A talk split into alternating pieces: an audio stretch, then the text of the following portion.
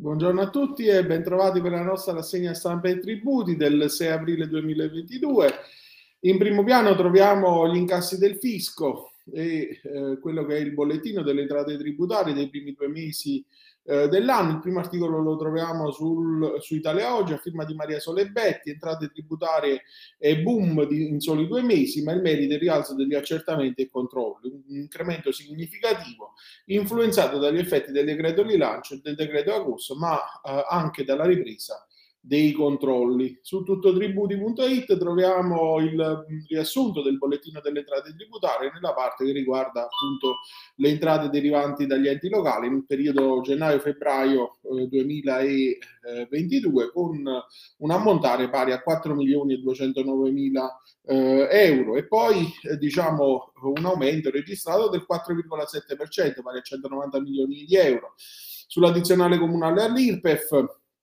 c'è un risultato positivo di più 29 milioni eh, di euro, mentre sull'IMU, eh, l'IMIS nella parte quota comuni e l'IMI eh, ci sono 443 milioni di euro di incasso, più 28 milioni pari al 6,7%, mentre il gettito della Tasi si attesta a 17 milioni di euro, 11 milioni in meno pari almeno 39,3, ma naturalmente a causa del fatto che il gettito eh, è dovuto a un tributo non più applicato, quindi sono riscossioni in conto eh, residui di anni eh, passati avanti. Eh, su Italia Oggi l'articolo di Giorgio Spaziani Tessa nella rubrica di ehm, Confedilizia, eh, iniziative in corso per il contrasto alla lotta, eh, cioè, diciamo una lotta serrata che Confedilizia eh, ha in campo di fare eh, contro il catasto e nel corso del mese di aprile Confedilizia aggiungerà un altro strumento ai tanti che sta già aggiungendo per contrastare la revisione del catasto contenuta nel disegno di legge delega per la riforma fiscale. Saremo in piazza in diverse città d'Italia per spiegare spiegare cosa prevede il famigerato articolo 6, perché è pericoloso, quali parti lo posteggiano,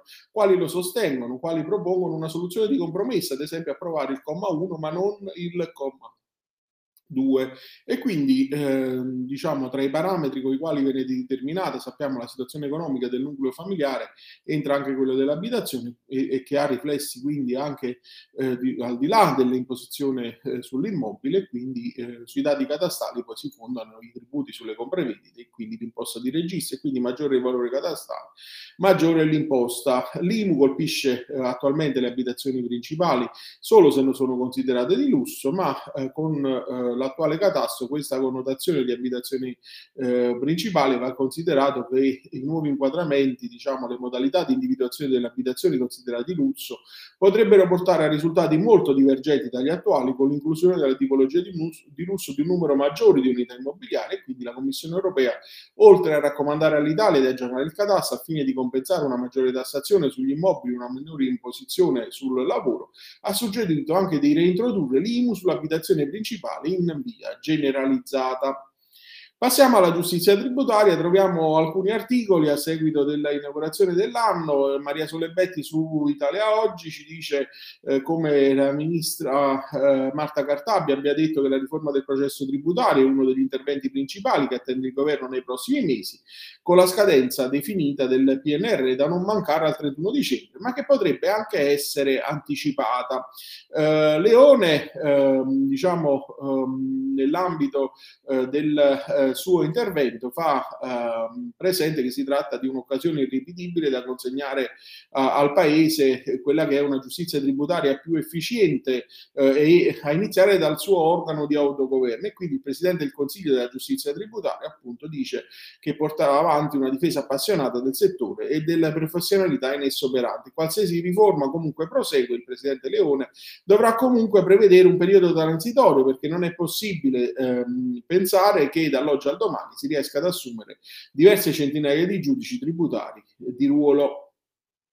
Um, torniamo sull'argomento, su NT Plus Fisco, l'articolo di Francesco Macchina Grifeo, um, il Cartabia, riforma della giustizia in anticipo rispetto al PNRR, l'arretrato uh, fa, fa, il focus sull'arretrato delle case pendenti in Cassazione, 55.000, aggiunto è un numero abnorme e senza paragoni, una montagna di ricorsi che è stata lasciata crescere negli anni e che ora dobbiamo aggredire. Cartabia ha poi ricordato che in Italia ogni cittadino può sempre ricorrere in Cassazione e dunque anche contro le decisioni decisioni delle commissioni tributarie. Questo aggiunto spiega solo in parte il carico di ricorsi pendenti davanti alla Corte di Cassazione e dalla prospettiva del cittadino di sicuro non giustificano i tempi con cui si definiscono le controversie in materia tributaria, tra i 6 e gli 8 anni attualmente. Tuttavia bisogna essere sempre ben consapevoli dei vincoli costituzionali. E all'interno di questo perimetro si dovrà muovere la proposta di riforma tributaria che gli esperti dovrebbero concludere, come sappiamo, entro il 15 di aprile. Eh, sul, sulla giustizia tributaria, sulla giustizia in generale, dalla Cassazione nuove modalità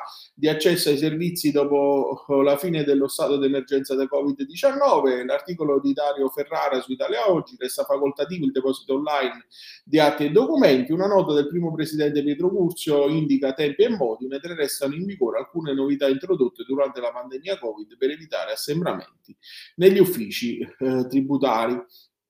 Sull'imposta di soggiorno, Giuseppe Di Benedetto su NT Plus Fisco fa il punto sulla ehm, diversa configurazione che si è avuta a seguito della modifica legislativa e quindi l'alta al peculato non elimina gli oneri del gestore come agente eh, contabile. In particolare è venuta meno l'ipotesi del peculato, anche con effetto retroattivo. Resta da capire se i gestori delle strutture ricettive devono continuare ad essere qualificati come agenti contabili. E sul punto fa il, eh, la sintesi di quelle che sono le diverse posizioni posizioni delle sezioni regionali della Corte dei Conti che finiscono per esprimere tre posizioni divergenti. La prima, quella del gestore della struttura ricettiva che continua a essere considerata agente contabile, il, ehm, la, la, sezione della Sicilia, quella del Veneto, del Lazio e dell'Emilia Romagna. La seconda, il gestore non è più agente contabile ma continua a essere giudicato dalla Corte dei Conti, la Toscana e la Calabria. Eh, e la terza, il gestore non è più agente contabile, la giurisprudenza non appartiene più alla Corte dei Conti ma al giudice tributario e quindi auspica un intervento della, uh, delle sezioni unite della Corte dei Conti per uh, andare a uh, diciamo, uh, dirimere questo contrasto giurisprudenziale. Con questa notizia concludiamo la nostra rassegna di oggi. Vi auguro un buon proseguimento di giornata e come al solito vi do appuntamento a domani per una nuova puntata di stampa e tributi.